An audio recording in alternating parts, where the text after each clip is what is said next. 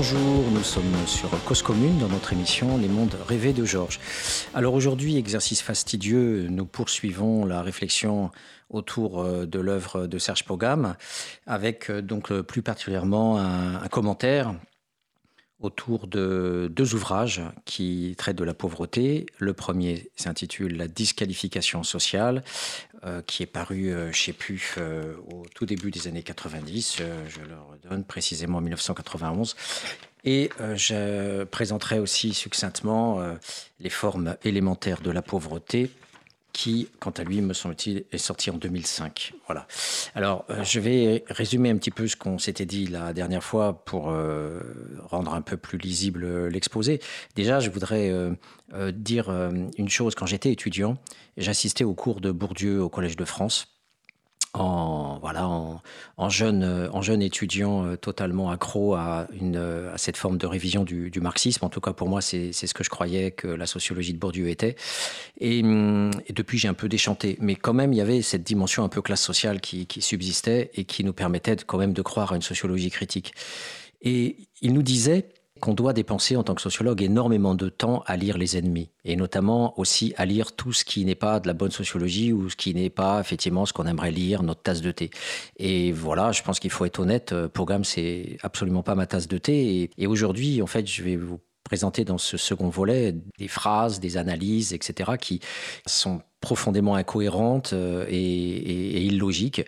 Et, et c'est vrai que c'est dommageable, c'est dommageable pour euh, la science sociale, mais comme Pogam occupe une place très importante euh, dans la sociologie de la pauvreté, on ne peut pas faire l'impasse en fait de comme une, sorte de mauvaise copie de, de devoir effectivement reprendre, euh, annoter et, redire. Alors voilà, ça paraît extrêmement présomptueux.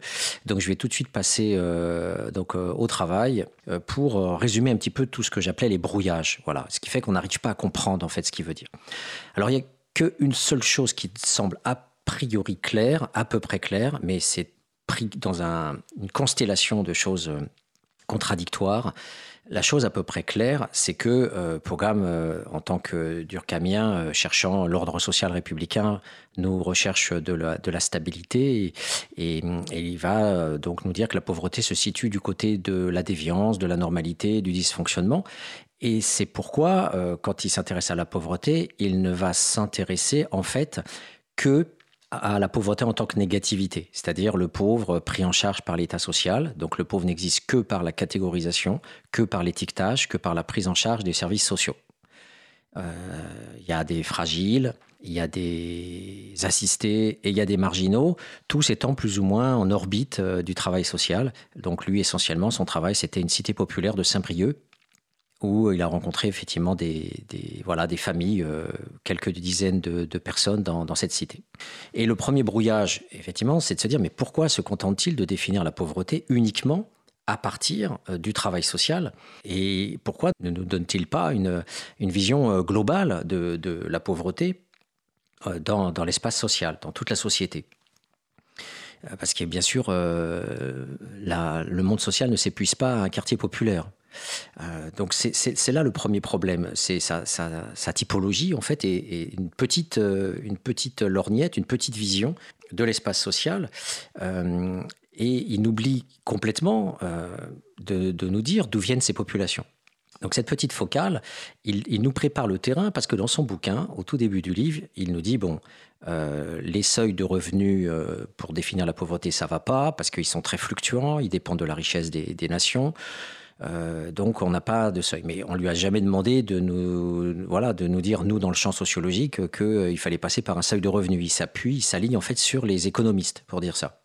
Donc pour euh, la plupart des, chercheurs en sciences sociales, en fait, se moquent complètement de ce critère qu'ils n'utilisent jamais. C'est un critère des, des, économistes, de la Banque mondiale. Voilà, on va dire que les, pays du Sud, c'est un, un, ou deux dollars par jour, euh, tandis que euh, dans les pays riches, on, on va dire que c'est 60% du revenu médian, autour de d'à peu près 7 ou 800 euros par mois.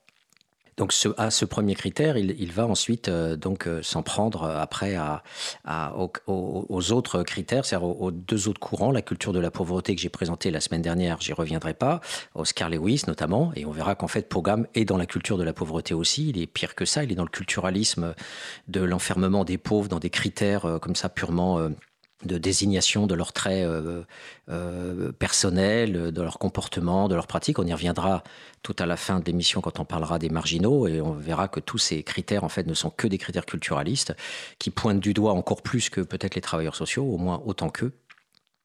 Et de l'autre côté, il s'en prend à l'approche dite structurelle, donc il s'en prend à tous ceux qui, de près ou de loin, euh, euh, s'acoquinent avec euh, la sociologie critique et notamment, bien sûr, la, sociologie des classes sociales qu'il jette d'un revers de manche aux oubliettes en nous disant que tout ça c'est substantialiste, on, produit un artefact, on crée nous-mêmes la, pauvreté alors qu'en fait elle ne se donne pas à voir immédiatement. Et donc, en, se concentrant sur la notion de travail social, eh il évacue justement cette approche structurelle. Voilà, il nous dit pas d'où viennent ces fragiles, ces assistés, ces marginaux, alors qu'en fait, toutes ces populations-là n'existent pas euh, en dehors des milieux d'où elles proviennent. Euh, avant d'aller voir une assistante sociale, euh, telle personne était une habitante d'un HLM et pas d'un château. Elles étaient pour la plupart ouvrières, mais pas banquières. Euh, ces populations, en fait, ont été fabriquées par euh, l'ordre social avant même qu'elles soient traitées par le travail social.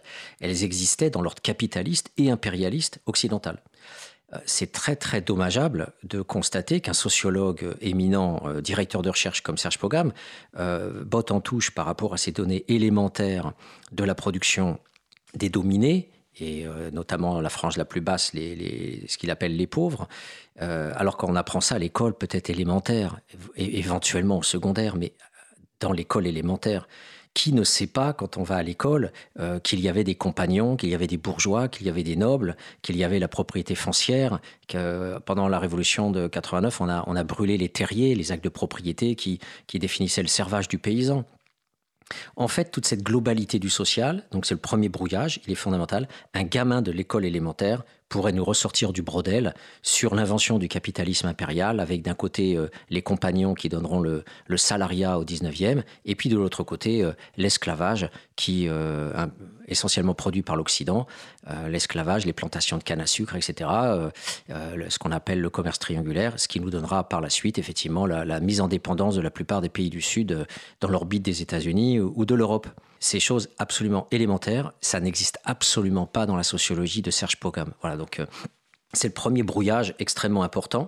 Et ce que je dis pour les classes sociales, c'est-à-dire pour ce qu'il appelle la clientèle, du travail social euh, vaut pour les travailleurs sociaux eux-mêmes. C'est-à-dire que les travailleurs sociaux, avant d'être travailleurs sociaux, bah, ils étaient euh, euh, fils d'ouvriers, ils étaient fils de commerçants, ils pouvaient être fils de bourgeois. Il y a des trajectoires particulières qui, qui, donnent à voir aussi comment on fonctionne en termes de, travail social, comme éducateur, comme assistante sociale.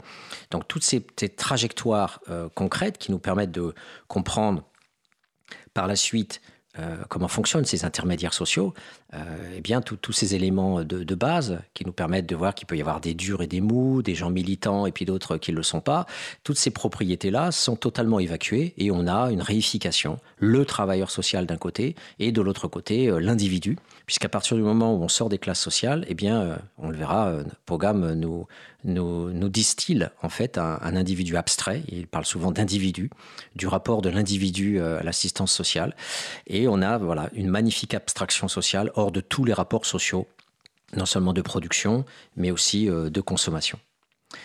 Le deuxième euh, brouillage, euh, c'est qu'en fait, c'est le mot pauvreté. On l'avait vu aussi la semaine dernière.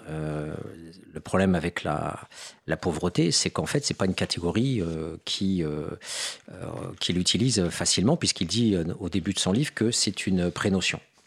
Alors, comment, dans un premier temps, euh, il nous dit que c'est une prénotion, et dans un second temps, euh, il utilise quand même tout le temps dans ses ouvrages euh, le terme de pauvreté, puisque son titre, la disqualification, sociale, est, tout de même une invitation à, penser la pauvreté, puisque le sous-titre, c'est Essai sur la nouvelle pauvreté.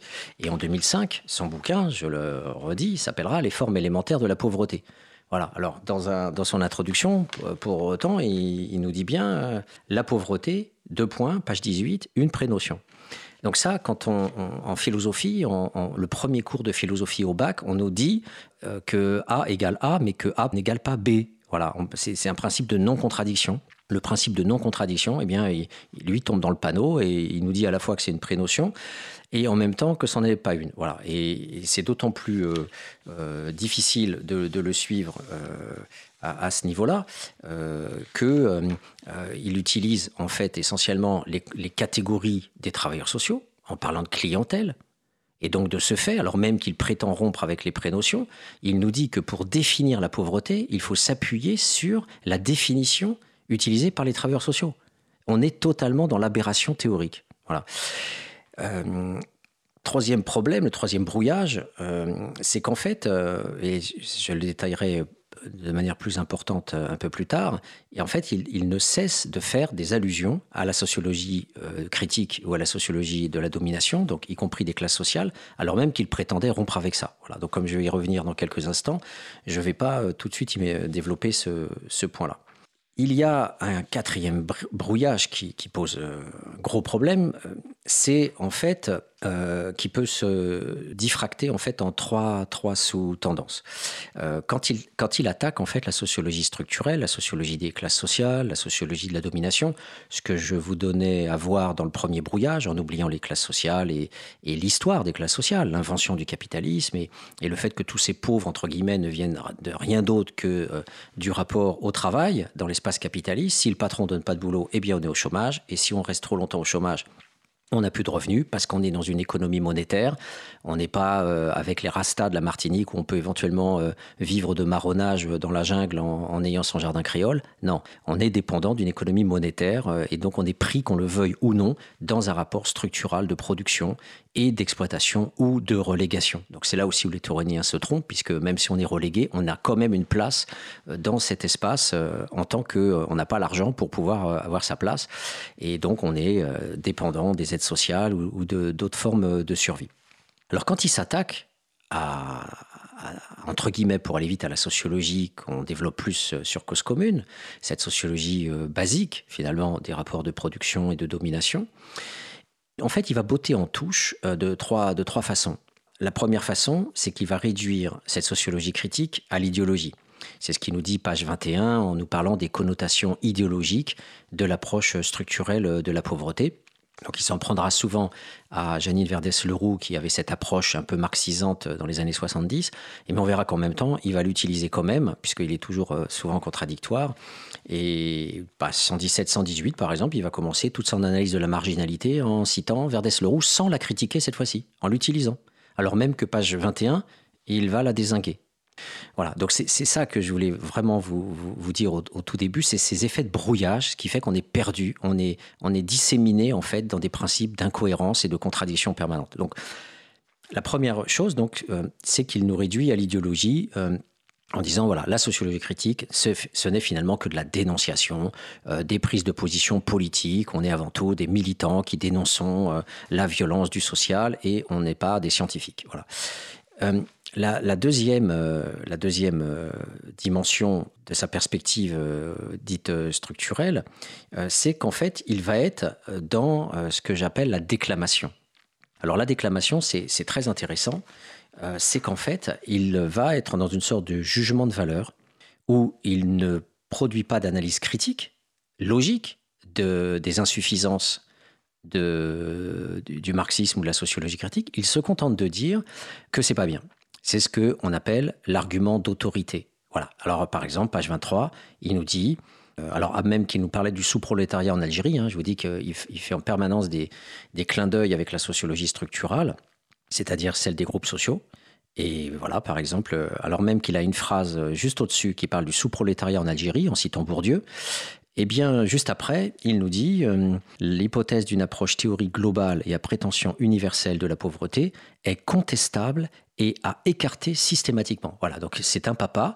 Euh, Serge Pogam est papa. Il est un policier, il est un juge, il est un magistrat. Il exerce une police de la pensée et il nous dit eh ben non, non, non, tout simplement, c'est contestable. on ne saura pas pourquoi, euh, mais euh, puisqu'en même temps, il utilise ce type d'analyse euh, dans, tout, dans tout son bouquin. Voilà, c'est cette façon de, procéder. Il nous dit, page 27, je ne retiens pas l'hypothèse de la soumission ou de la domination en raison du caractère figé et réducteur de ces notions.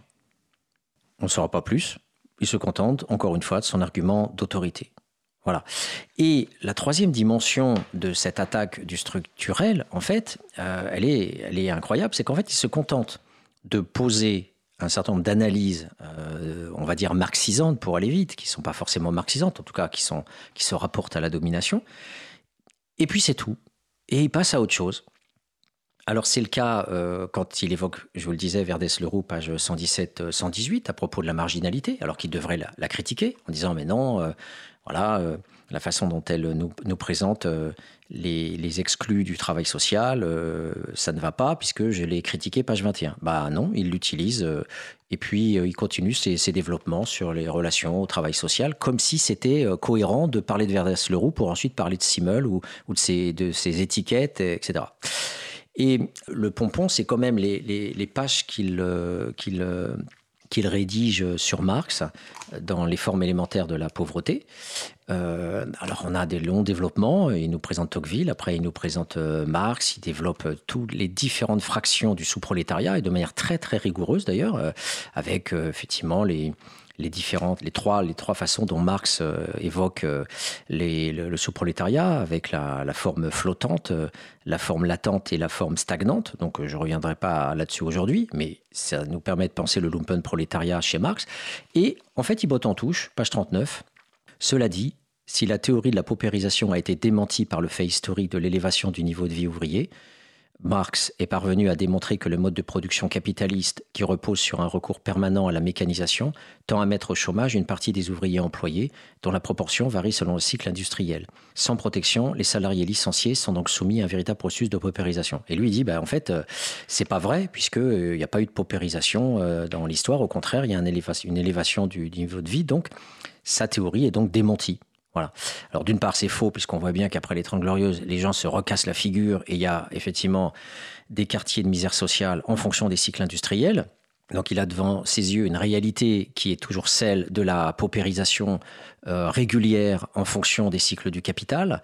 Euh, voilà, à partir des années 70, il y a une internationalisation du capital, il y a l'utilisation du capital financier, la relégation du capital industriel. Toutes ces choses-là sont basiques, absolument basiques. Même les économistes de droite en parlent. Mais pourtant, voilà, il, va, il va arrêter de, nous parler de toutes, ces productions de pauvreté, entre guillemets, pauvreté. Euh, on pourrait utiliser d'autres mots que, que, le sien, comme inégalité sociale, comme exploitation, comme domination, etc. Euh, mais en reprenant ces catégories, en fait, euh, voilà. Et d'autre part, il nous dit que euh, Marx n'a pas pensé l'apparition de la République avec l'aide sociale et, et, les prises en charge. Mais c'est pas parce qu'il y a des travailleurs sociaux et des prises en charge dans la République que pour autant ces gens-là ne peuvent pas être définis par rapport à leur position dans, dans l'espace social plus général. Voilà. Donc, le cinquième brouillage, en fait, c'est que euh, en nous disant dans l'analyse structurelle, euh, euh, comme vous venez de le voir, un, certain nombre de, critiques qui tombent, qui tombent à l'eau, le, problème majeur, en fait, qui, subsiste, c'est qu'il il impute en fait à la sociologie structurelle une, une façon de procéder qui n'est pas la sienne. la façon dont on pense nous la pauvreté, c'est pas la pauvreté la façon dont on pense les systèmes de relégation, d'exclusion, même de pauvreté si on veut, eh bien, nous, on insistera plutôt sur les inégalités sur euh, la violence structurale, comme dirait Bourgois, comme, euh, comme dirait Nancy Shepherd Hughes, comme dirait euh, Paul Farmer, Bourdieu et d'autres, ces violences structurales venant de la société sont premières. Elles sont premières. C'est le chômage, c'est le, le licenciement, c'est le fait d'être expulsé du logement, 10 000 chaque année quand même. c'est voilà, c'est le fait d'être produit d'être rejeté. Et ça, c'est pas le fait du pauvre lui-même. Et ça, Pogam, il en parle jamais, absolument jamais. Voilà. Donc c'est c'est le fait qu'en nous disant euh, que le courant structurel pose problème par rapport à la pauvreté, mais il est déjà dans une incohérence, qu'il restitue au moins les mots avec lesquels nous, on pense le système social. Et, comme je vous l'ai dit, quand parfois il pose Marx, eh bien, il ne le discute pas. Et puis quand il parfois nous parle du structurel, eh bien, il nous impute la pauvreté. Voilà, on est toujours dans du brouillage, dans, de l'incohérence théorique. Et, euh, bien sûr, tout ça est fortement euh, dommageable pour qu'on puisse s'y retrouver. Voilà. Le, dernier brouillage, euh, en fait, c'est l'alignement, bien sûr, sur les catégories du travail social. Et de ce fait, de ce fait, tous ces rapports sociaux euh, disparaissent. Et euh, on ne voit pas, par exemple, comme on ne suit pas les travailleurs sociaux ou les, ou les, ou les pauvres dans, leur mode de fonctionnement global, eh bien, on, on, ne voit pas l'entreprise, on ne voit pas le, le, réellement le fonctionnement du, logement social ou, ou le, le fait d'échapper, de tenter d'échapper à la condition sociale en, fuyant dans des squats.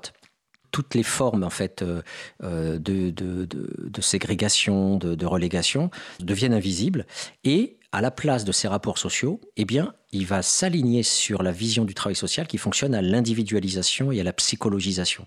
C'est-à-dire qu'en fait, et là vous le verrez tout à l'heure quand je vous parlerai des marginaux, on va avoir essentiellement une façon de, de, procéder à la façon des psychologues, c'est-à-dire il buvait de l'alcool, euh, il frappait sa femme, euh, voilà, il avait, il a, il a, il a échoué à l'école. Euh, euh, il n'a pas voulu euh, suivre son stage, euh, et tout un ensemble de jugements de valeur qui sont liés à ce type d'analyse et que j'ai systématiquement relevé dans son analyse. Tous ces jugements de valeur. Cette femme ne voulait pas travailler, même si ce travail était un travail pénible. ce jeune ne voulait pas, etc. Et cette individualisation est au cœur des mécanismes de l'idéologie, au sens gramscien de l'hégémonie, c'est-à-dire de la façon euh, Bourdieu appelle ça le capital symbolique, c'est-à-dire la façon dont on va faire, on va inverser la responsabilité, on va dire que c'est l'individu qui est responsable de son propre sort, que c'est lui qui veut pas s'en sortir parce que il est accusé finalement euh, d'être euh, plongé dans des addictions, alors qu'en fait, euh, euh, ce sont que des effets de, des violences structurales. Et il y a, je vous recommande la lecture de Vincent Lyon-Callot, vous pouvez le trouver sur Internet, où il nous explique remarquablement bien, c'est un sociologue qui s'est déguisé en travailleur, social, il a étudié euh, la prise en charge sociale des SDF aux États-Unis dans les centres d'hébergement d'urgence, et il montre bien euh, comment un type qui vivotait tant bien que mal avec plusieurs boulots, mais pas assez pour avoir un logement. Les travailleurs sociaux lui tombent dessus en lui faisant arrêter en fait même ses deux boulots pour suivre un programme de désintoxication euh, à l'alcool alors qu'il qu buvait un petit peu. Il disait mais moi ça me permet de tenir par rapport à, toute ma honte et ma souffrance de ne pas pouvoir me payer un loyer alors que je bosse comme un, comme un damné euh, avec ces deux petits boulots euh, mal payés. Et voilà, Vincent Lyon-Callot, je vous reporte à, à cet auteur. Sans doute on aura l'occasion de, présenter plus tard ses recherches. Voilà. Donc ceci étant dit, voilà, j'ai résumé un peu les brouillages et euh, on va euh, bientôt euh, reprendre le cours de notre analyse. Mais en attendant, on se fait une petite pause musicale.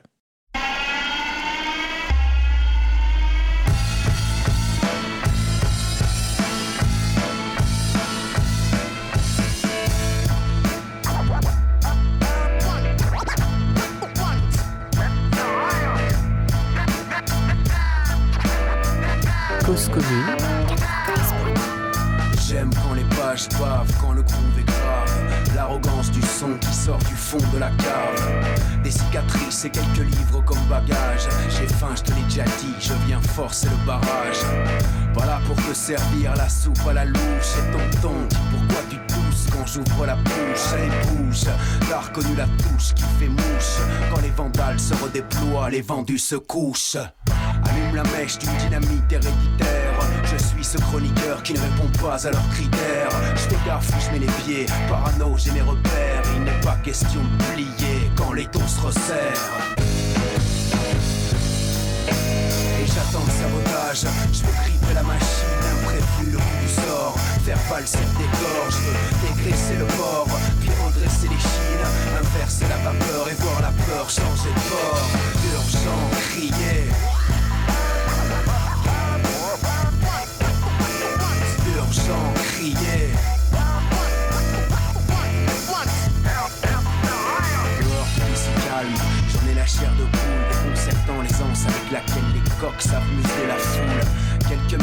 Ça picore, ça roucoule, sa vie enfermée, tranquille, comme une moule. Faudrait que le chien en moi s'arrête de grogner, qu'il rampe, se bouge, transi de peur de se faire cogner. Faudrait qu'il fasse le beau pour un morceau de sucre, qu'il lève la patte quand on lui demande sans montrer les crocs, erreur de formatage. Le mien refuse le dressage, il ne peut voir au fond de ses yeux qu'un mauvais présage, comme un étrange mélange, un sulfure dosage, au fond de ses yeux, que de la colère partant de rage. Et j'attends le sabotage, je veux gripper la machine, imprévu le coup du sort, faire valser le décor, je veux dégraisser le port, puis redresser les chines, inverser la vapeur et voir la peur changer de bord. Urgent, crier.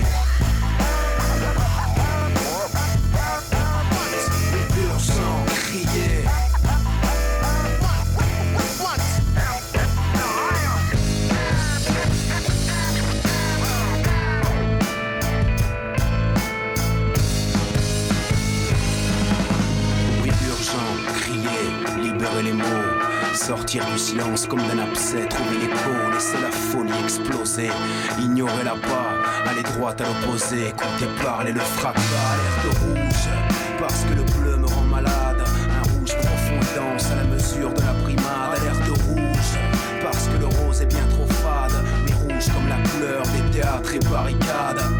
Car s'ils savaient ce que je pense de leur mode d'emploi, de leur façon de nous la faire à l'envers et à l'endroit, leur fin sera mon début, c'est bien normal qu'on reste en froid. Je crache mes brûlots de prolo puis disparaît après l'envoi.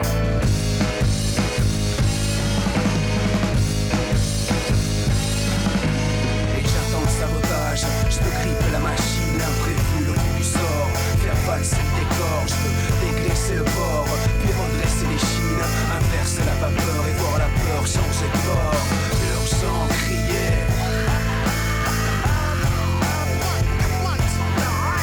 Urgent, crier.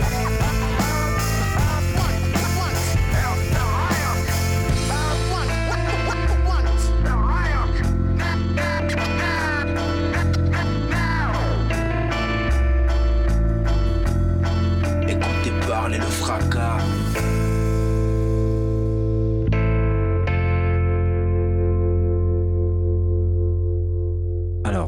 Poursuit dans notre émission Les Mondes Rêvés de Georges l'analyse euh, de quelques ouvrages de Serge Pogam, euh, spécialiste de la pauvreté. Et nous, effectivement, on essaye de, voir de notre point de vue ce qui colle et ce qui colle pas dans, sa recherche. Euh, Le, propos est, essentiel, on pourrait appeler ça sa, duplicité, c'est qu'en en fait, il, au-delà des brouillages que je viens de vous évoquer, il ne va cesser, il ne peut s'empêcher, c'est le point 3 du brouillage que je reprends maintenant, il ne peut s'empêcher en fait de produire des petites bulles d'objectivisme. Alors les petites bulles d'objectivisme, ça veut dire euh, de nous remettre du lourd, de nous remettre du structural, de nous remettre euh, des, des classes sociales. Voilà, donc euh, euh, il peut euh, faire de, mille manières.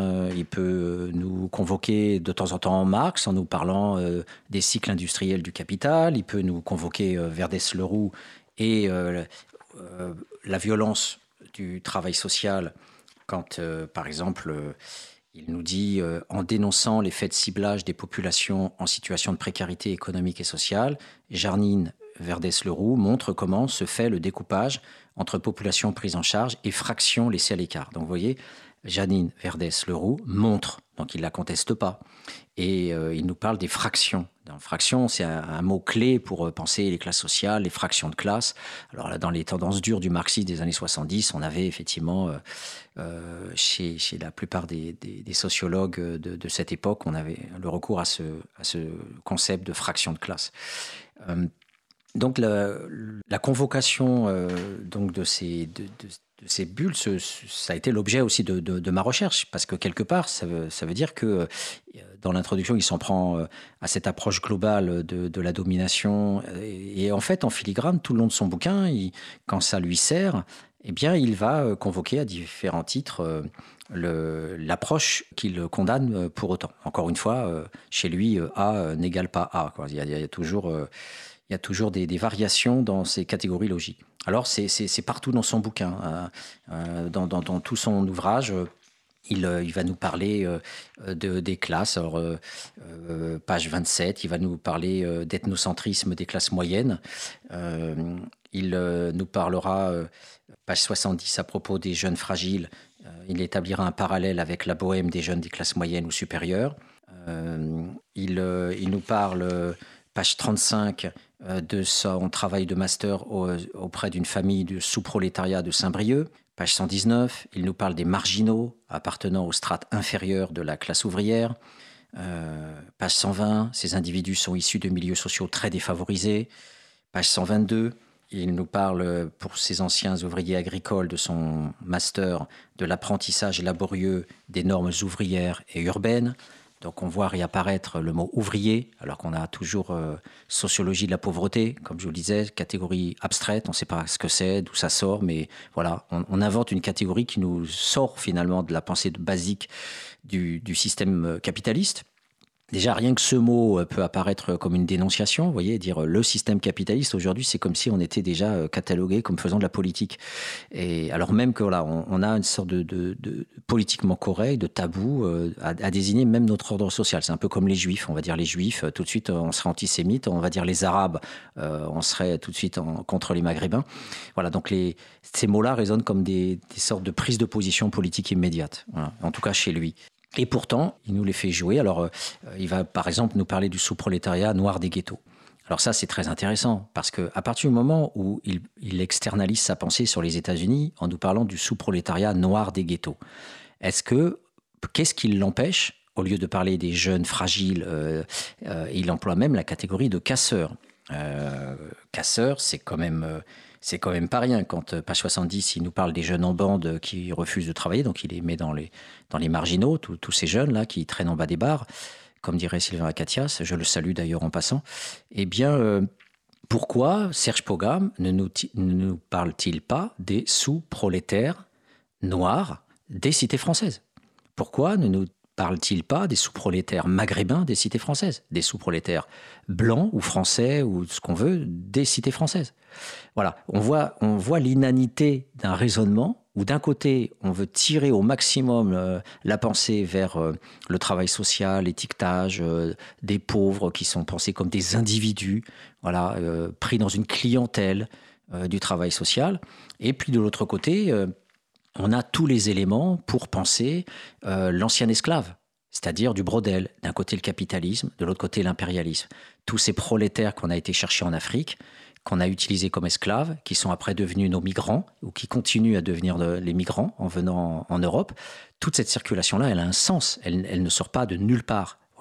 Et ces flux euh, proviennent de l'espace impérialiste la plupart du temps. Ils ont créé comme ça des, mouvements et, des flux qu'on a souvent euh, créés nous-mêmes. Les rabatteurs en Algérie pour faire venir le prolétariat qui bossait dans les usines des automobiles ou pour faire les autoroutes, tout ce prolétariat maghrébin, euh, la France les, les, a, les a obtenus avec l'accord de l'État algérien, pour les Algériens en tout cas et avec des rabatteurs, avec toutes sortes de rabatteurs. Euh, on peut penser aux, fameux rabatteurs euh, qui ont ramené la population caribéenne pour créer le canal de Suez. Il y a eu euh, des milliers de morts dans la construction. Les Français n'y sont pas arrivés, les Américains y sont arrivés en utilisant des rabatteurs locaux pour ramener des dizaines de milliers d'ouvriers caribéens.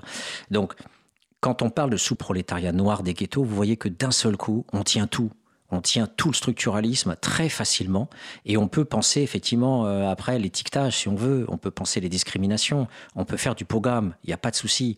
Après, on peut faire du programme. Après, on peut prendre les mécanismes d'assistanat quand on est rejeté du travail et que le RMI suffit pas pour euh, nourrir les gosses et payer le loyer, effectivement, on peut aller voir l'assistante sociale pour avoir de la thune. Et ça, c'est bien expliqué, notamment dans les travaux de Jean-François Lay et Numa Murard, et d'autres, et beaucoup d'autres.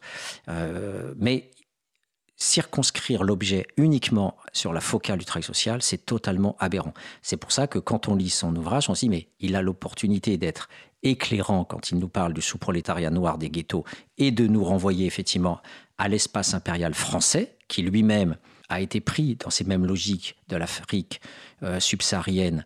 Euh, je, dis en, passant que il y a Jean-Pierre Dozon, par exemple, qui a écrit un bouquin euh, qui s'appelait Frères et sujets, où il nous dit que l'État français n'existe pas. Vous imaginez, chers auditeurs, l'État français n'existe pas pour cet éminent chercheur de l'EHESS, un africaniste dans le pôle africaniste français, avec Marc Auger et, bien d'autres, hein, dans la lignée de, l'Afrique, de l'anthropologie africaine coloniale, eh bien, euh, Jean-Pierre Dozon nous, dit dans Frères et Sujets qu'en fait, il y a un État franco-africain un État franco-africain. Vous imaginez, c'est 100 fois plus fort que le petit Brunto qui vous parle d'impérialisme. C'est carrément la constitution même de l'État capitaliste qui est impérialiste et qui est euh, constitutif, en fait, d'un ordre beaucoup plus large qui comprend euh, nos colonies, nos anciennes colonies et les fausses indépendances, puisque, euh, comme vous le savez, l'armée française est partout là-bas et le franc CFA est partout là-bas. Donc les deux mamelles qui font l'État, eh bien, ce sont nous qui les dirigeons, l'armée et les finances publiques.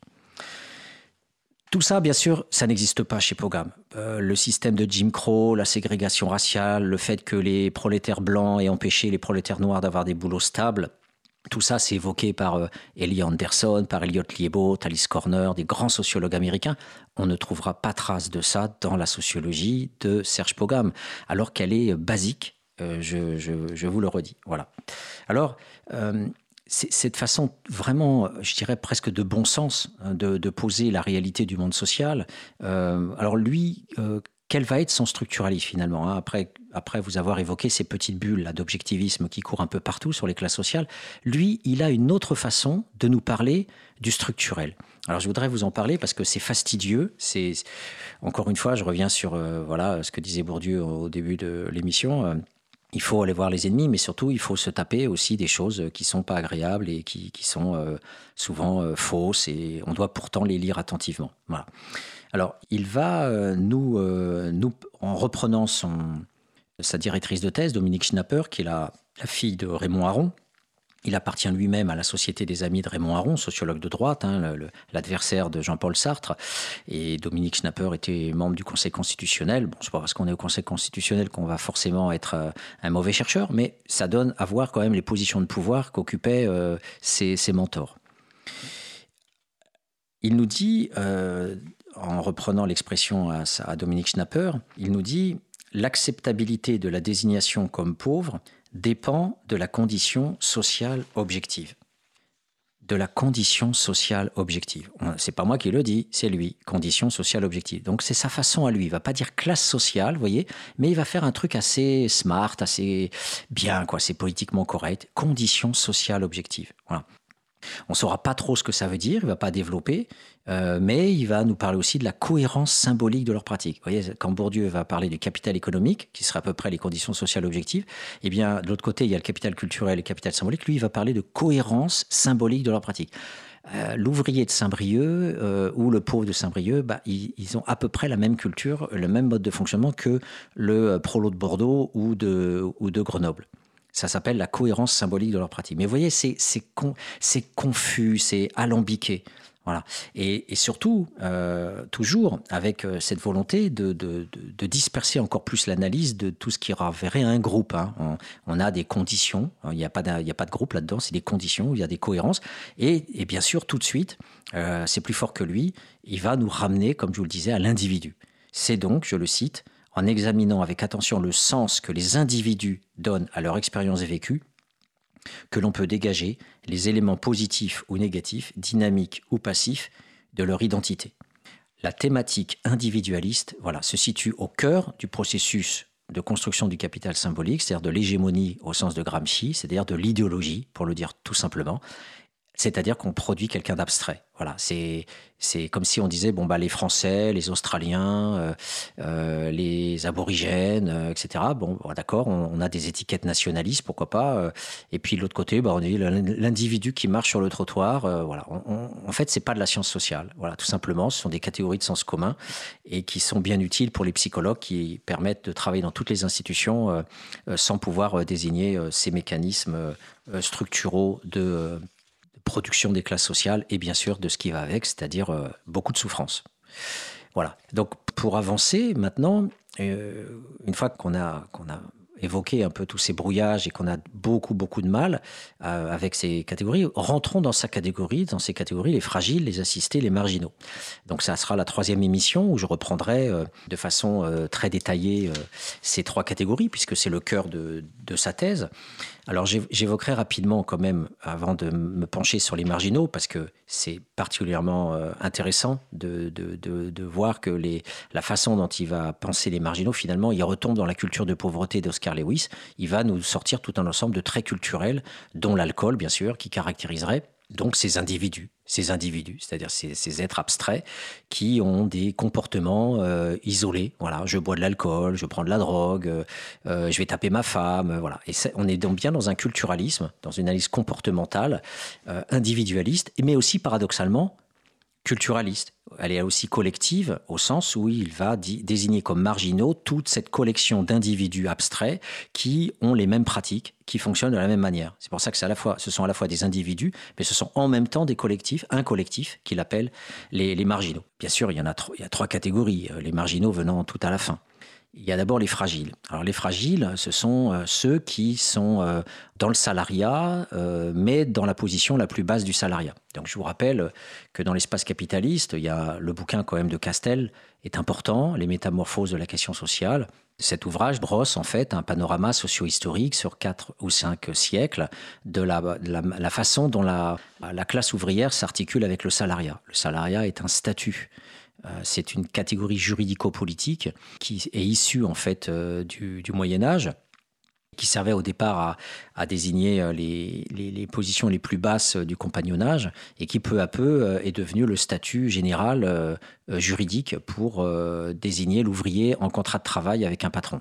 Voilà. Et bien sûr, ce salariat a mis du temps à se créer puisque euh, il a fallu euh, attendre euh, l'après-seconde guerre mondiale pour que le contrat à durée indéterminée puisse se généraliser.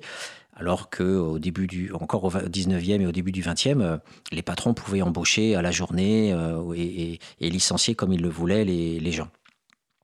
Bien sûr, euh, la plupart du temps, les, patrons ne euh, voulaient pas trop de turnover, donc euh, ils fidélisaient leurs ouvriers avec ce qu'on appelait le paternalisme, en, filant un logement et puis une crèche, et en retour de quoi toute forme de syndicalisation et de contestation était impossible parce qu'on dépendait complètement du patron.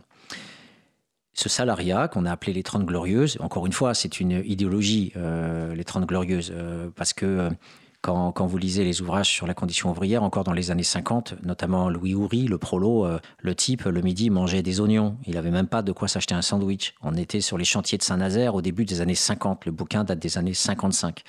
Donc euh, avant euh, la fin des années 50, on crevait quasiment de faim encore dans la classe ouvrière française. Donc les 30 glorieuses, c'est quoi? C'est juste les années 60. Et à partir du début des années 70, c'est fini. Donc c'est pas les 30 glorieuses, c'est la décennie 60, c'est tout. Mais les années 50 ont été très difficiles encore. Et le plan Marshall a mis beaucoup de temps avant de s'appliquer, à produire la société de consommation. Et euh, bien sûr, tous les produits chimiques euh, des industries qui euh, nous ont vendu leurs mauvaises marchandises à bas prix pour faire croire qu'on était dans le progrès. Voilà, donc euh, la précarité euh, revient très vite. Le cycle industriel euh, se produit en fait sur essentiellement une quinzaine d'années et non pas 30 ans. Et sur cette quinzaine d'années, voilà, on retrouve la précarité avec ce qu'on appelle le choc pétrolier, qui est encore une idéologie du capital, tous les journalistes sont tombés dans le panneau, les économistes sont les premiers à être euh, les, porteurs de l'idéologie dominante, donc les, acteurs principaux euh, de ce que Gramsci appelle les intellectuels organiques. Et euh, en fait, on nous invente une augmentation du prix de pétrole. Tout simplement, le capital industriel a moins de rentabilité et les investissements se font plus. On casse le textile, on casse tout et on passe, euh, on passe au capital financier euh, majoritairement avec du capital flottant qui circule à l'échelle internationale. Voilà, donc on, retrouve un chômage massif dans tous les secteurs euh, de la métallurgie, du textile, toute la révolution industrielle, ce qu'on appelle le, secondaire. Le primaire, c'est la pêche, le secondaire, et le tertiaire, c'est les services, donc avec l'augmentation des, services. Et, et Luc Botanski, dans son ouvrage fameux Les cadres, nous explique grosso modo que l'Europe, le Nord, devient essentiellement une terre de services et que le reste du monde devient une terre de prolétariat agricole. On produit le café, le sucre, enfin tous les, tous les matières premières dont on a besoin pour vivre euh, richement chez nous. Et puis on fait venir ces migrants pour occuper les postes ouvriers euh, les plus bas euh, et ce sont eux, effectivement, qu'on retrouve euh, dans, tous les postes d'ouvriers euh, OS sans qualification. Et, tout ce mécanisme-là, et vous avez des vidéos, hein, vous avez sur YouTube, vous voyez Bouygues, quand il est jeune, dire qu'il n'y avait rien de plus beau que le maghrébin venant en France et le regroupement familial. Donc ça prête à rire quand on voit qu'on a le Front National aujourd'hui, mais est-ce que le Front National va taper sur le patronat qui passait son temps à dire mais, venez en France, venez travailler en France, venez chez nous, on vous adore relisez, euh, revisionnez ces vidéos euh, des années 60 et 70 du côté du patronat. C'est extrêmement édifiant. Donc la précarité économique, c'est pas la pauvreté à la pogame et l'assistanat avec les, travailleurs sociaux. À la limite, on, on c'est pas ça le problème, on s'en fout complètement. C'est le fait qu'il y a, à travers le mot de Castel, la désaffiliation, il y a une, déconstruction, un détricotage de la classe ouvrière euh, qui font d'ailleurs. Hein, on passe de presque 50% d'ouvriers en, France euh, dans les années 50-60, on est aujourd'hui euh, grosso modo à 22-23%. Et cette précarité économique c'est la disparition du statut du salariat à, contrat à durée indéterminée qui, régresse de plus en plus, et c'est ce qu'il va appeler les fragiles. Donc vous voyez que toute cette longue introduction que je viens de faire, que lui ne fait jamais, ne fait pas, j'en ai, besoin pour présenter ces fragiles, puisque les fragiles viennent finalement comme effet de tout ça, alors que lui, il les présente d'entrée de jeu comme étant les fragiles. C'est pour ça que je parle de culturalisme, le culturalisme du dernier maillon. C'est comme un ethnographe. Un ethnographe va dans la rue, il rencontre un SDF. Le type, ce n'est pas un SDF, c'était un ouvrier, fils d'ouvrier ou fils de, je sais pas quoi, d'un cordonnier. Euh, voilà, il a eu une enfance dans, un HLM ou dans une petite bicoque. Euh, voilà, il a pu être placé à la DAS ou pas à la DAS, mais en tout cas, tout, tout ce passé, euh, effectivement, a, a, un sens bien précis. Mais quand l'ethnographe va rencontrer cette personne-là à 38 ans ou à 43 ans, il s'avère qu'elle est SDF. Tous mes collègues anthropologues deviennent culturalistes à partir du moment où ils disent je vais étudier les SDF en reprenant cette catégorie de sans domicile fixe ou de sans-abri et en se contentant de dire ils existent en tant que SDF ou euh, sans-abri. En, fait, on prend à un moment donné la personne telle qu'elle est euh, dans sa trajectoire. Et on va la créer comme telle en la désignant au, dernier maillon de, la chaîne, au moment où en tout cas l'ethnographe voit cette personne. C'est là l'illusion et la fausseté radicale du culturalisme des anthropologues avec leur subculture, parce qu'ils oublient tous ces processus-là et, la façon dont ça informe la vie, y compris dans la rue. Donc, euh, avec ces fragiles, le programme ne fait rien d'autre que de faire euh, la même chose que tous ceux qui utilisent le terme de sans-abri. Donc, euh, voilà, sans avoir cette analyse longitudinale absolument essentielle. Alors, les fragiles, c'est la précarité économique, le fait qu'ils commencent à fricoter un petit peu avec le travail social pour demander des aides ponctuelles commence à leur tomber sur la tête le sentiment d'infériorité sociale, l'humiliation apparaît donc euh, un petit peu, euh, la honte, euh, comme on se sent encore proche de la norme ordinaire, bah, du coup on a un peu honte d'aller faire appel à l'assistante sociale. Il y a une crise d'identité qui se manifeste. Voilà, j'étais stable en entreprise, puis d'un seul coup, je deviens en CDD précaire, je passe au chômage, je retrouve un petit boulot, je suis un fragile voilà, je commence à être visible euh, dans, cette nouvelle identité, de ce nouveau euh, voilà, et j'adopte des stratégies de distanciation, dit-il, parce que je refuse d'être assisté. Alors après, il dit qu'il y en a qui vont accepter plus facilement que d'autres. Il fait des sous-catégories, mais ça, je présenterai ça dans une prochaine émission. Euh, disons que pour le moment, vous voyez grosso modo à quoi ressemblent les fragiles. C'est ceux qui sortent du salariat entre guillemets des Trente Glorieuses, qui sont dans la précarité, mais ils les appellent les fragiles. Donc déjà, la catégorie psychologique de fragile pour un sociologue, Imaginez, on est en sociologie. On n'est pas dans l'espace moral ou l'espace psychologique. et donc, Serge Pogam nous parle de fragile. déjà, rien que ce terme-là, on, a une sorte de blessure identitaire en tant, en tant que, corporation de sociologues, en se disant, mais c'est du n'importe quoi. C'est du n'importe quoi d'appeler ça les fragiles. Voilà. On aurait pu au moins appeler ça les ouvriers précaires ou les classes populaires en, voie de désaffiliation, par exemple, et, se tenir à ce concept euh, principal, et éventuellement en disant un des indicateurs de cette situation-là, c'est la fragilité émotionnelle identitaire, avec des souffrances, des sentiments d'infériorité, pourquoi pas? Mais les, nommer avec ce mot-là, c'est déjà euh, quelque chose de très très problématique. Son deuxième, euh, son deuxième concept, c'est celui d'assister. Alors, eux, on franchit un cap supplémentaire. On voit bien que, je reviendrai dans la dernière mission sur le concept de carrière, on voit qu'il y a une carrière. on était fragile, un petit peu faible, on va devenir encore plus fragile, on va devenir assisté. Cette fois-ci, on rentre dans une carrière euh, de relations euh, avec le travailleur social. On a des revenus souvent qui sont liés à la protection sociale, donc à l'assistanat, le RMI, aujourd'hui le RSA. Euh, et donc, on va commencer dans sa tête à adopter des comportements et des, et des cultures, finalement, euh, euh, d'assister. alors, il nous dit, que la plupart du temps, ces familles assistées cumulent plusieurs handicaps. Alors, je, reviendrai une autre fois euh, dans la dernière émission sur la notion de cumul de handicap. C'est un maître mot du travail social, le cumul de handicap. On voit bien que là, on ne parle pas du patron qui licencie, on ne parle pas du bailleur social qui expulse. On dit une fois de plus dans ce culturalisme de l'individu que c'est lui qui est responsable. Hein. il cumule des handicaps. Moi, je suis dans l'espace capitaliste, mais c'est de ma faute. J'ai des handicaps, vous voyez. Ah, si j'étais polytechnicien, fils de bourgeois polytechnicien, ça serait parfait, j'aurais pas de handicap. Il s'avère que quelque part je pue. Voilà, quelque part je pue, j'ai des handicaps. Voilà. Et on retrouve toute la pensée de René Lenoir des années 70, qui avait écrit un bouquin qui s'appelait Les Exclus, où il était justement un technocrate de l'ENA, un des premiers à utiliser ce concept d'exclus, enfin concept pour rigoler, et, euh, il nous parlait d'inadaptés sociaux, les inadaptés sociaux. Pogam fait la même chose qu'un homme politique de droite. Il nous parle des inadaptés à travers les handicaps.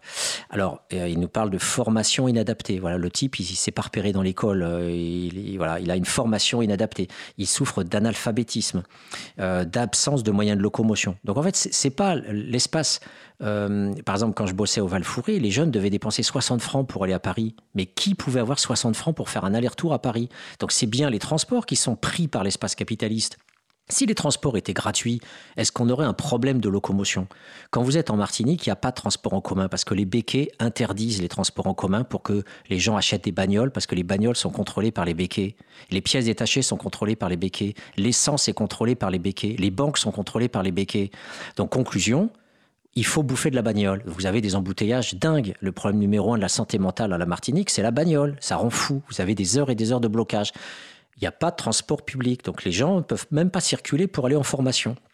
Eh ben, notre Serge Pogam se contente de dire l'absence de moyens de locomotion. Vous voyez que à partir de, de, ce type de, de, raisonnement, à travers des petits mots comme ça qui donnent l'impression de rien, vous voyez, on serait presque en train de lui dire Ah, il est gentil, Serge Pogam, il nous parle des handicaps des pauvres. Ah, ben oui, on... Ben, vous voyez que derrière ça, c'est d'une très très grande violence et surtout, c'est une sociologie, entre guillemets, de droite euh, qui euh, met la focale sur un individu qui ne sait pas s'adapter. On retrouve Durkheim, on retrouve l'inadaptation, on retrouve l'anomie, on retrouve la dysfonction. C'est pas l'ordre social qui finalement produit ça, ce sont des individus déviants qui sont hors de la capacité à euh, pouvoir assurer dans notre espace social. On va maintenant faire une petite euh, pause musicale avant de finir sur euh, sa grande catégorie des marginaux.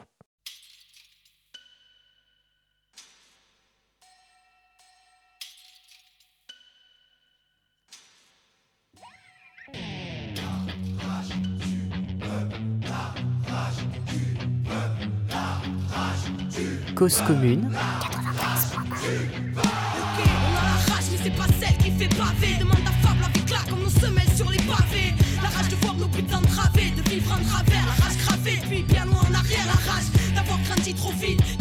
Adultes volent ton enfance pas. Imagine un mur et un poli Car impossible et cette paix a voulu la rage. De voir autant de CRS armés dans nos rues.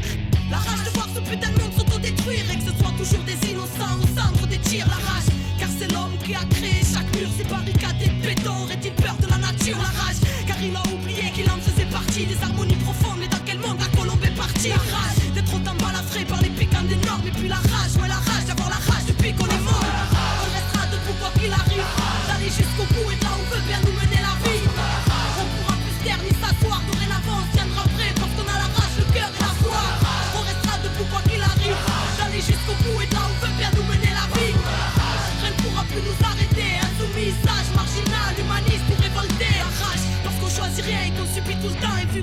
sont bancals et ben tout équilibre fout le camp La rage car l'irréparable s'entasse depuis un bout de temps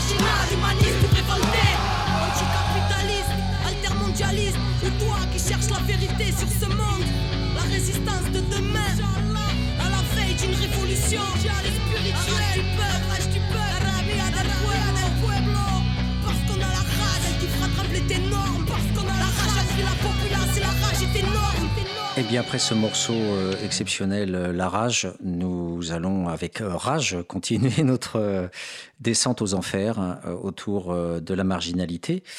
Je vais commencer par citer quelques extraits de, de Serge Pogam dans la disqualification sociale. Le chapitre 3, Marginalité et résistance aux stigmates. Les marginaux ne disposent ni de revenus liés ou dérivés d'un emploi régulier, ni d'allocations d'assistance. Il s'agit donc de personnes ne bénéficiant plus ou n'ayant jamais bénéficié d'indemnités de chômage sans pour autant faire l'objet d'une intervention sociale régulière de type assistentiel, c'est-à-dire avec une assistante sociale tout simplement.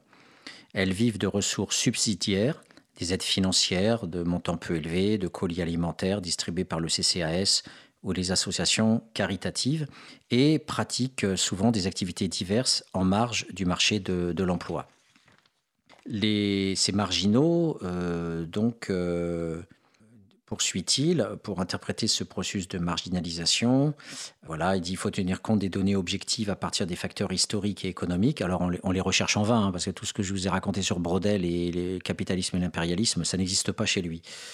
Euh, donc on- j'a- j'attends, Euh, il le prétend, mais il ne démontre absolument pas toute cette dimension socio-historique euh, de, de, de la création des classes, la classe ouvrière, mais aussi de la marginalisation, puisque bien sûr dans l'histoire il y a eu des périodes extrêmement délicates où la plupart du temps les gens mouraient de faim. C'est le cas par exemple en Irlande, en Pologne, en Italie, où les gens ont été obligés même de quitter leur pays à cause de la faim.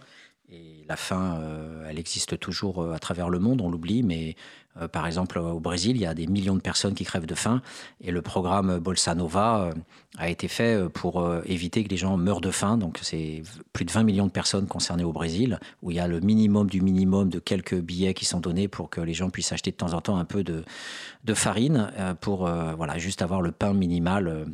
Pour euh, ne pas mourir de faim. Et bien sûr, ça, cette dimension-là euh, affecte euh, le continent sud-américain, l'Afrique et, et une partie de l'Asie. Voilà, une grande partie de la population mondiale encore souffre de la faim, mais c'était aussi le cas en Europe dans différentes périodes. Alors, je ne dis pas ça par hasard parce que vous allez voir que, d'une certaine façon, les marginaux sont caractérisés aussi par cette dimension-là. Je vais, je vais en revenir et revenir tout de suite. Alors, j'essaierai, euh, je le cite, j'essaierai aussi de montrer comment, se sachant discrédités, ils parviennent à résister aux stigmates, ou en d'autres termes, à conjurer l'exclusion dont il faut l'objet. Ça, c'est intéressant parce qu'effectivement, la, sociologie de la domination ne nous interdit absolument pas de, donner à voir comment les dominés résistent, euh, se rebellent euh, dans toutes sortes de formes de dissidence, que ce soit la fuite, que ce soit euh, la, création de mondes alternatifs dans des squats ou, dans des communautés à part. Il faut savoir qu'aux États-Unis, au 19e siècle, il y avait énormément de communautés anarchistes ou communistes dans un territoire relativement vierge où on pouvait s'installer sans attirer la police ou l'armée. Et voilà, ça, il ne faut pas l'oublier, euh, la terre du libéralisme a aussi été une terre d'expérimentation euh, de, formes de vie alternatives. Et, même en France, hein, euh, les mouvements gauchistes ont essayé de produire des communautés et des modes de vie alternatifs qui aujourd'hui existent un peu à Berlin ou à Barcelone, mais en tout cas, il y a aussi des tentatives de squat autogérés, plus ou moins d'ailleurs aidées par certaines organisations comme Médecins du Monde, qui a beaucoup fait pour maintenir et aider les squats à subsister. Euh, voilà, et en tous les cas, on, a tout cet espace-là. Donc pourquoi pas euh, Pourquoi pas Mais euh, lui nous dit, après nous avoir parlé de résister aux stigmates, il nous dit, mais il ne s'agit pas pour autant d'une revendication à vivre autrement. Bon, là, c'est une erreur énorme, parce que même si une grande partie des chômeurs et du sous-prolétariat cherchent à avoir une BMW et, sans doute à vouloir fonder une famille et retrouver un, boulot, et ça n'épuise pas l'ensemble des aspirations et toute la sociologie de Singolani, de Numa Murar et, et, de bien d'autres euh, euh, dont je fais partie euh, insiste sur le fait que eh bien il y a aussi et je l'ai exprimé dans Les Mondes rêvés de Georges dans son livre tout le livre Les Mondes rêvés de Georges c'est le refus du travail ouvrier. Alors non pas le refus du travail ouvrier le refus de l'exploitation capitaliste le refus de travailler en usine mais pas forcément le refus du travail ouvrier il peut y avoir un très grand euh, bonheur à savoir construire sa maison, à réparer sa, bagnole, à, construire des meubles. Euh, donc, euh, il ne s'agit pas forcément d'un discrédit du travail manuel ou du travail ouvrier, mais du fait d'être exploité, du fait de devoir bosser pour un patron.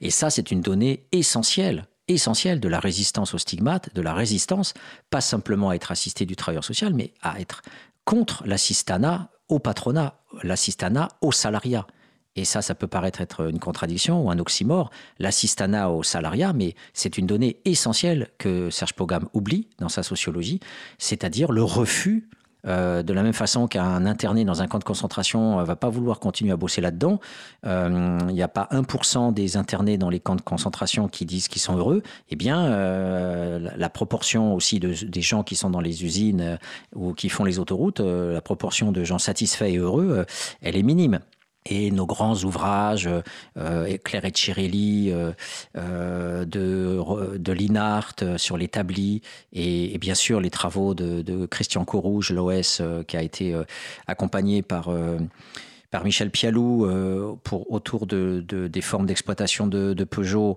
mais les choses sont identiques chez, chez Renault ou, chez euh, Ford, euh, montre bien voilà, toute la, la, mise à distance, le refus d'être voilà, avec les ateliers clandestins, les bars clandestins, la façon d'aller dormir caché entre, entre quelques outils toutes les formes de résistance, notamment ce livre magnifique de Marcel Durand, Grain de sable sous le capot, voilà, qui nous montre tout ce refus de, voilà, et bien sûr les enquêtes de Daniel Roy, Daniel Donald Roy, pardon, euh, aux États-Unis sur le freinage des ouvriers, le, refus euh, des cadences. Et toute cette sociologie-là, Pogam n'en parle pas. Euh, il ne s'agit pas pour autant d'une revendication à vivre autrement. Eh bien si, il y a aussi de revendications à vivre autrement et à ne pas euh, être, euh, comme lui le veut, assujetti, j'y reviendrai dans quelques instants, uniquement à l'emploi salarié dans l'espace capitaliste qui, pour M. Pogam, est le nec plus ultra de la vie ouvrière. Euh, pour lui, il n'y a pas d'autre destin durkheimien que d'être dans le CDI de l'emploi stable, comme, Castel d'ailleurs. Ça, pour eux, c'est le nec plus ultra, il n'y a, pas d'autre espoir sur Terre que ça. Alors, pour nous faire toute sa sociologie des, des marginaux, en fait, il nous dit que les personnes interviewées, 15 au total dans cette catégorie, soit 11 ménages. Donc c'est extrêmement pauvre, c'est un matériau extrêmement pauvre pour arriver à sortir tout ce qu'il nous a dit, d'autant plus qu'il prétend nous dire que c'est la sociologie de la société dans son ensemble. 11 11 ménages pour euh, nous euh, parler de ce qu'il appelle les strates inférieures de la classe ouvrière. Ah, voyez, bulle objectiviste, page 119 les strates inférieures de la classe ouvrière. Voilà. Donc, euh, quelle distance, quelle est la différence entre Brunto qui parle de prolétariat et de sous-prolétariat et lui qui, à un moment donné, après nous avoir bassiné en longueur de texte sur euh, Simmel, sur le constructivisme, sur les étiquetages, sur tout ça, il nous parle des strates inférieures de la classe ouvrière. Voilà. Donc, euh, à quoi ça sert de nous parler de ça s'il nous dit que le pauvre ne se définit que par l'État? Voilà, vous voyez bien ici qu'il est effectivement, encore une fois, dans la façon de désigner de manière objectiviste, euh, alors que quand il nous présentait le courant structurel, qui parle comme ça, les strates inférieures de la classe ouvrière, il nous disait que c'était quasiment de l'idéologie. Je poursuis. Non seulement donc ces strates inférieures étaient pour la plupart en situation d'échec de leur enfance, encore une fois, c'est pas le fait que l'école euh, va, euh, comme le disait Bourdieu, dans Les héritiers, la reproduction, etc., ou Baudelot et Establet, l'école capitaliste en France, qui nous explique comment l'école produit l'exclusion, comment les 300 000 jeunes qui sortent du système scolaire chaque année sont des prolos, sont des fils de prolos, qui sont éjectés du système, etc., et qui euh, participent de l'effet global et structural de la reproduction des classes sociales. Non, non, on met la focale culturaliste sur la personne. Ils sont en échec. Et c'est ce que disent tous les enseignants qui sont euh, dans le processus de légitimation du système social. Ce sont des gens en échec scolaire. Donc ça, vient d'eux, en fait. Voilà. C'est comme si, euh, de manière générale, on avait euh, décidé tout seul qu'on n'allait pas avoir une trajectoire scolaire et qu'on n'aimait pas ça de son propre chef. Et on continue, échec de leur enfance, elles ont également rencontré dans leur vie des difficultés parfois insurmontables. Donc c'est encore une fois les difficultés, c'est quoi? On parle de quoi quand on dit il y a des difficultés? Vous voyez, c'est abstrait hein, les difficultés. Donc euh, bien sûr, il n'y a pas de patron derrière, il n'y a pas de bailleur social, hein, c'est des difficultés. Leurs biographies sont souvent tourmentées. Donc, bien sûr, encore une fois, individualisation. On parle de biographie. On n'est pas dans le relationnel. On n'est pas dans l'analyse structurale des gens qui vous font du mal. Dans un camp de concentration, c'est le nazi qui vous tape dessus. À l'usine, c'est le chef d'équipe, le contremaître, les cadres euh, ou le patron. Euh, bah, tout ça n'existe pas. Il, y a, juste, euh, il y a juste des biographies tourmentées. L'essentiel de l'énergie de ces individus passe à entretenir l'existence biologique. Alors là, on va voir que c'est contradictoire avec son idée de, de forme de résistance, puisque il nous disait que les... j'essaierai de montrer comment, se sachant discrédité, ils parviennent à résister aux stigmates. Donc là, on n'est plus du tout même dans un, dans un être humain qui résiste aux stigmates. Euh, il nous dit l'essentiel de l'énergie de ces individus passe à entretenir l'existence biologique, manger, se laver, dormir. Sans doute pourrait-on établir ici une correspondance euh, avec le type de Anne-Marie Guillemard, c'est-à-dire des comportements quotidiens exclusivement constitués d'actes réflexes destinés à l'entretien de la vie. Dans ce cas, tout se passe comme si l'acteur ne se définissait plus qu'en termes de nature humaine, comme s'il n'était plus que le support d'un processus biologique. Alors là, évidemment, si on parle des, SDF, entre guillemets, des vagabonds, de, enfin de ceux qui sont vraiment rivés à la lutte pour la survie au jour le jour, euh, il y en a effectivement qui sont dans ce, schéma-là. Mais là, on parlait des gens de Saint-Brieuc qui sont encore logés en habitat social et qui, voilà, qui, qui sont simplement... Euh, euh, des, gens qui sont hors du, travail social. Donc on sort de la cité, a priori, là, avec là, et il nous parle des SDF, mais il ne nous le dit pas. Encore une fois, de qui parle-t-on hein? Vous voyez que c'est extrêmement flou. D'un seul coup, sans nous donner les mots, on, a les gens à la rue, là, cette fois-ci. Et puisqu'il nous a donné une définition du pauvre catégorisée par l'État, on se demande ce que viennent faire là, ici, les marginaux, euh, ces marginaux-là, puisqu'ils sont totalement hors des, des, relations avec le travail social. Donc c'est une contradiction supplémentaire qui a été évoquée par euh, la journaliste qui était là lors de notre, prochaine, de notre première euh, émission. Donc à travers ces phrases, on, remarque déjà que les marginaux, ça part mal, que c'est déjà incohérent entre la, résistance et puis les actes réflexes biologiques de, la survie. mais on, peut, on, doit continuer. Alors, comme on ne sait pas trop ce que sont ces marginaux, puisqu'encore une fois, on est sur des catégories abstraites, culturalistes, individualistes, qui partent dans tous les sens, euh, bah, au bout du compte, on va continuer avec ça. Alors, il nous dit, euh, euh, je, vais lister un peu les indicateurs qu'il utilise. alors, ils n'ont pas d'allocation d'assistance, ça on l'a vu. Hein. ils n'ont pas de revenus liés ou dérivés d'un emploi régulier. mais ça, c'est les précaires aussi, les fragiles, qui ont aussi cette instabilité par rapport à l'emploi régulier. L'autre figure qui a été évoquée, l'indicateur du rejet du travail social, à la différence des assistés, mais les fragiles aussi rejettent dans sa catégorie le travail social, ils ont honte, donc ils essayent de, de, créer une distance euh, au travail social. Page 118, il nous dit les marginaux sont discrédités par les échecs qui ont jalonné leur existence. Euh, alors là, on est dans l'essentiel, c'est-à-dire que par définition, le marginal est discrédité. Euh, quid des squatteurs qui se recréent des vies alternatives, qui peuvent être des routards avec leurs chiens, qui se recréent des, cultures euh, alternatives. Euh, quid des communautés alternatives comme Longomaille dans le Luberon, ou des communautés de squat à droite à gauche. quid de ceux qui fuient et qui reconstruisent leur vie ailleurs, notamment dans, des, à proximité des, déserts comme aux États-Unis où il y a énormément de, villages de, routards et de personnes qui se qui se reconstruisent euh, hors du schéma monétaire. Euh, donc toutes ces, voilà, on est forcément discrédité, on n'a pas de possibilité de, de, de créer de l'alternative avec lui. Et bien sûr, c'est toujours polarisé sur les échecs. Hein. C'est pas la domination, c'est pas les violences, c'est pas les, les, les, agressions. Euh, quand euh, le, le, responsable des ressources humaines D'ailleurs, le film Ressources humaines, il faut aller le voir, hein, c'est un très bon film. Euh, le responsable vous vire en vous disant vous êtes un mauvais élément, euh, pas assez productif euh, dehors.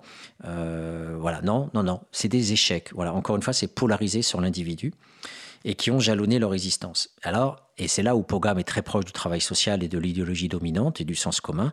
Il va nous reparler effectivement de d'échecs dès leur enfance, de ces biographies tourmentées et euh, il va euh, enfoncer le clou de ces logiques d'échec euh, dans la logique de l'inadaptation dont je vous ai parlé en nous évoquant la culture de pauvreté à la Oscar Lewis qu'il dénonçait dans son introduction.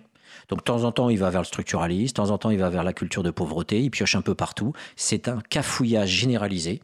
Et là, on a, page 120, 121, exactement ce que dit Oscar Lewis dans La Vida, notamment, euh, quand il, euh, il, nous parle de, ces sous-prolétaires portoricains euh, qui sont voilà, dans les mêmes indicateurs, les climats de violence, les ruptures familiales, le fait que les, des jeunes filles ont des enfants très tôt. Par exemple, Ellie Anderson, euh, dans un de ses ouvrages fameux, nous, évoque euh, effectivement cette opposition entre les, les, familles euh, où il va y avoir des, des, familles monoparentales avec des jeunes filles à 14-15 ans qui vont avoir des enfants, et puis les autres jeunes filles qui s'accrochent à l'école. L'alcool, bien sûr, les drogues, euh, et il va tomber, alors là, dans le mot parfait d'Oscar Lewis, il va nous parler des handicaps transmis de génération en génération.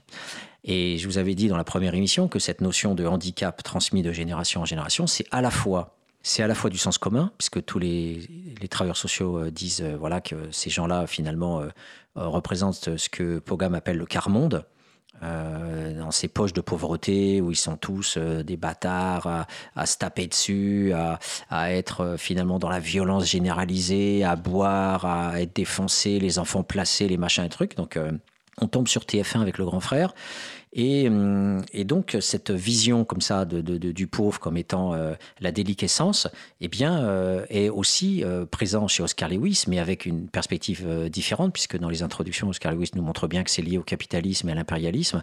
Mais malgré tout, il défend quand même cette idée d'une culture de pauvreté, mais sans oublier les facteurs structurels. Et bien sûr, même en étant structuraliste, nous, on va appeler ça la reproduction, les psys vont appeler ça la répétition. Mais au fond, quelque part, on peut être d'accord avec ça, à partir du moment où on n'est pas dans le culturalisme. C'est-à-dire que quand on, voit les mécanismes de violence, l'impossibilité de faire des études, euh, en Afrique, vous avez 400 gosses pour un instituteur avec un bout de crayon et un bout de papier. Comment vous voulez que le gamin il puisse devenir médecin avec ça? Euh, Donc, euh, et si vous n'avez pas du fric, eh ben vous allez mourir à l'hôpital, mais on vous soignera jamais. Un médecin en Afrique ne vous soignera jamais si vous n'avez pas de l'argent pour le payer. Et c'est comme ça que vous avez 10 millions de gamins qui sont morts du sida en Afrique. 10 millions. Euh, donc le, mécanisme du handicap vient de l'extérieur du handicap. Il vient d'une production de mort sociale. Euh, d'ailleurs, le titre de Nancy Shepard Hughes, Death Without Weeping, hein, mourir sans les larmes, c'est qu'il euh, y a plein de mères qui abandonnent leurs gosses parce qu'elles bossent sur les plantations de canne à sucre au Brésil, et eh ben, peuvent pas nourrir tous leurs gamins, ben, elles sacrifient des enfants qui, vont mourir. Euh, voilà. Et donc, euh, bah, à force d'avoir la mort autour de soi, c'est ce que déjà euh, Philippe Ariès disait sur la, mort au Moyen Âge et, l'absence d'investissement émotionnel sur les nouveau-nés, puisque l'essentiel de la population mourait avant, avant 5 ans. Eh bien, voilà, on ne s'attache pas émotionnellement, etc., etc. Donc, tous ces mécanismes-là, de violence intrafamiliale, de violence sur soi, quand on se défonce à l'alcool ou à la drogue, ce sont des effets, ce ne sont pas des causes. Mais lui, il en fait des causes. Voilà, il y a une culture, machin. Et ce qui est très drôle, c'est qu'en fait, il retombe dans les panneaux euh, du culturalisme euh, qu'affectionne particulièrement euh, le travail social. Alors, pour finir sur cette, cette dimension-là de, de, la marginalité et du, du handicap, ce qui est quand même très, très intéressant, c'est que Pogam va en fait tomber dans dans tout ce que les historiens de la pauvreté, les historiens de la marginalité euh, ont retrouvé. Ils ont retrouvé quoi? Ils ont retrouvé finalement l'opposition entre le bon pauvre et le mauvais pauvre. Dans l'histoire, et notamment qu'a le bouquin de Castel sur les métamorphoses de la question sociale, le, il montre bien que chez les aristocrates et les bourgeois, le bon pauvre, c'est le mendiant, c'est-à-dire celui qui ferme sa gueule, qui est assis devant l'église et qui sert de caution pour aller au paradis. Donc on lui fait l'aumône, c'est le mendiant. Il, est connu, il est répertorié, il est domicilié et euh, il a sa place. Mais il ne faut pas qu'il y en ait trop. Par contre, le vagabond, lui, euh, sans feu ni lieu, il fait l'objet de procès-verbaux. Le procès verbal, euh, c'est quand la maréchaussée, qui va s'appeler après gendarmerie, fait le procès sur le champ du vagabond, et là, son sort est scellé, il part aux galères, il est déporté dans les colonies, ou bien il est, il est pendu sur place. Voilà. Donc c'est le travail de Gaborio, par exemple, sur les vagabonds, euh, montre qu'il y a à peu près un millier de vagabonds qui ont été déportés jusqu'en 1940 en France, euh, à Cayenne, et bien sûr euh, sont morts. donc même sous la Troisième République, cette logique-là a perduré. Sous la Troisième République, en pleine démocratie. Voilà. donc la récidive en fait du vagabondage, c'est rien d'autre que le fait d'être toujours sous prolétaire et de ne pas pouvoir se sortir. On retrouve le handicap transmis de génération en génération, sauf que là c'est sur sa propre vie. Donc lui, il va retomber dans ce panneau entre bon pauvre et, mauvais pauvre euh, quand il va euh, nous parler. Euh, alors là, c'est un, morceau qu'il faut absolument lire. Il va nous parler de la mère de famille. On peut citer l'exemple d'une mère de famille dont le mari algérien est retourné dans son pays avec ses quatre enfants. Le ménage bénéficiait d'allocations d'assistance et était suivi régulièrement par le service des tutelles. Après le départ définitif de son mari et de ses enfants, elle s'est sentie abandonnée, accablée par l'humiliation et par une logique et par une crise profonde d'identité. Non seulement elle était sans qualification professionnelle et sans ressources, mais elle perdait également ses droits à l'assistance. Le glissement vers la marginalité est alors très rapide. Sans domicile pendant quelques mois, elle a été contrainte de squatter. Elle est hébergée aujourd'hui avec son concubin dans un foyer d'accueil et est réduite à la mendicité. Et quand elle va nous, va nous parler de cette, euh, de cette mère de, famille, euh, en fait, il va euh, nous dire qu'elle euh, ne voulait pas retravailler. que on lui a proposé des emplois difficiles et qu'elle préférait rester à la maison. donc la, perspective qu'il développe est toujours associée à ce que je disais, la perspective du Durkheimien de l'emploi stable. Voilà. Et, tous ceux qui sont euh, hors de ce, de ce schéma-là sont forcément accusés de euh, pratiquer euh, ce qu'il appelle, page 126, des pratiques socialement répréhensibles. Alors on a aussi un autre, une autre façon de le, de le dire, à partir de ces, de ces bandes voilà, de ce qu'il appelle les loupards déchus, c'est-à-dire de jeunes ouvriers, alors encore, catégorie objectiviste, qui passe de la délinquance juvénile à des pratiques socialement répréhensibles à l'âge de l'intégration sociale. Vous entendez À l'âge de l'intégration sociale. Il n'y a pas d'autre destin, il n'y a pas d'alternative euh, existentielle. Il, forcément, faut s'intégrer socialement. C'est le Durkheim pur et dur. Euh, il n'y a pas d'autre perspective sociale que d'être à sa place. On retrouve le fonctionnalisme de programme. Voilà le CDI, l'emploi salarié dans l'espace capitaliste, tu gardes ta place d'ouvrier, tu ne fais rien d'autre dans, ta vie sociale. Sinon, tu es euh, assujetti en fait à mon regard euh, accusatoire puisque tu es dans des pratiques socialement répréhensibles. Voilà, il dira un peu plus bas. Cette trajectoire correspond aussi à l'incapacité à l'incapacité à trouver un équilibre de vie et notamment à accepter les normes de l'emploi salarié. là, franchement, je vous passe le commentaire puisque tout est clair, c'est l'expression d'une crise d'identité, encore une fois c'est individuel, dont la cause profonde est liée à l'accumulation des échecs depuis l'enfance et l'adolescence. Vous voyez, il n'y a pas d'entreprise, il n'y a pas de bailleurs sociaux, il n'y a pas de patronat. On est dans l'accumulation des échecs depuis l'enfance. C'est comme si l'individu était isolé dans l'espace social et qu'il avait ses échecs dans son coin, voilà. Mais que finalement, euh, au bout du compte, euh, aucun grand secteur de, la société, le, politique, l'économique, voire même de temps en temps une guerre civile, comme c'est le cas au Népal, euh, où euh, effectivement la guerre civile a aggravé les mécanismes de pauvreté en, détruisant les familles et en produisant une poussée massive d'enfants vers, les, villes, bien, sûr d'enfants à la rue, il y en a des milliers maintenant au Népal. Voilà, pourquoi pas? On peut aussi évoquer des, facteurs comme les guerres civiles. Ben non, L'individualisation chez Pogam, elle est manifeste, page 126. Je vous invite à, relire ces passages, ils sont anthologiques.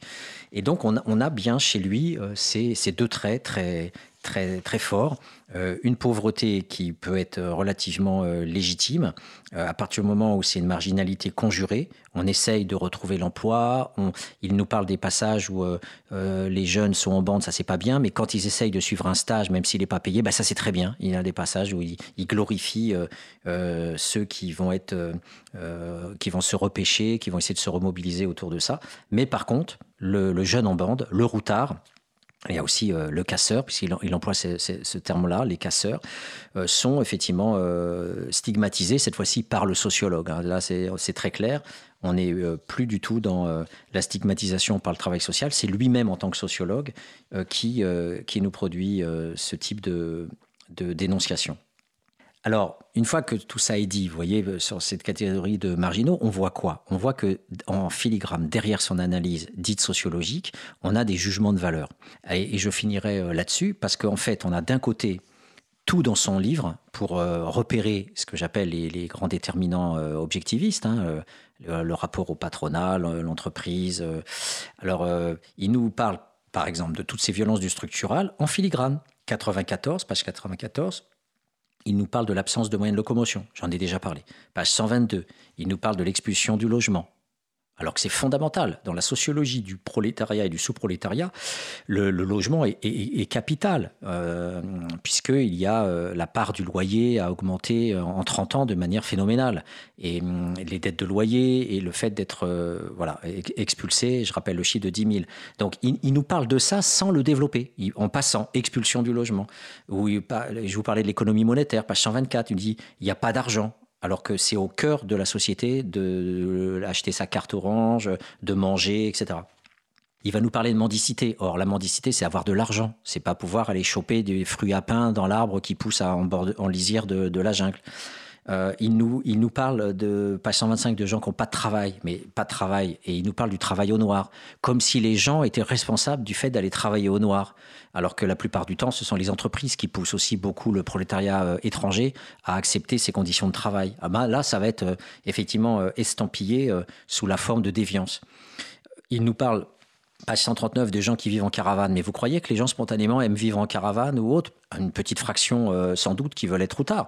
Mais beaucoup sont des gens expulsés. Je vous reporte aux travaux de Gaspard Lyon qui va faire sa thèse sur les gens en caravane. Beaucoup de gens ont été expulsés des logements. Euh, les bailleurs ne veulent pas les reprendre et ils se retrouvent euh, confinés dans des campings avec, avec leur caravane.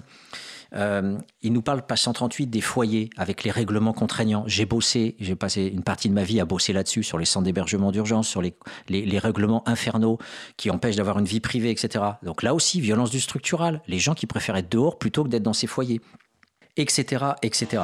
Donc, c'est pour vous dire que la troisième émission abordera de manière plus approfondie cette typologie, ces trois catégories, et nous verrons que, euh, effectivement, au-delà de sa sociologie incohérente et illogique, il y a énormément de dénonciations, de, de, de soubassement idéologique et de jugement de valeur euh, dans, dans, son analyse.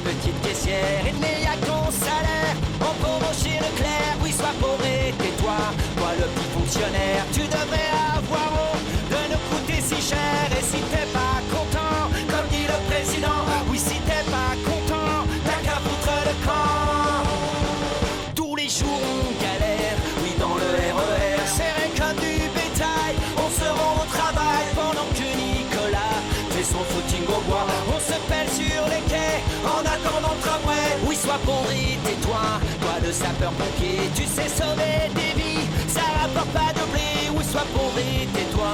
Toi, le petit cheminot, tu sais les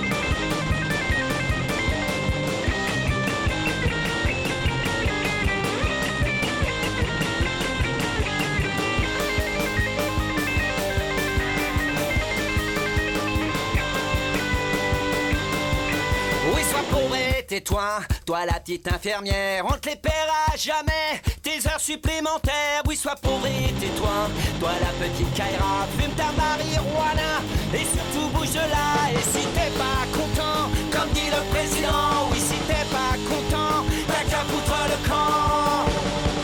Tous les jours on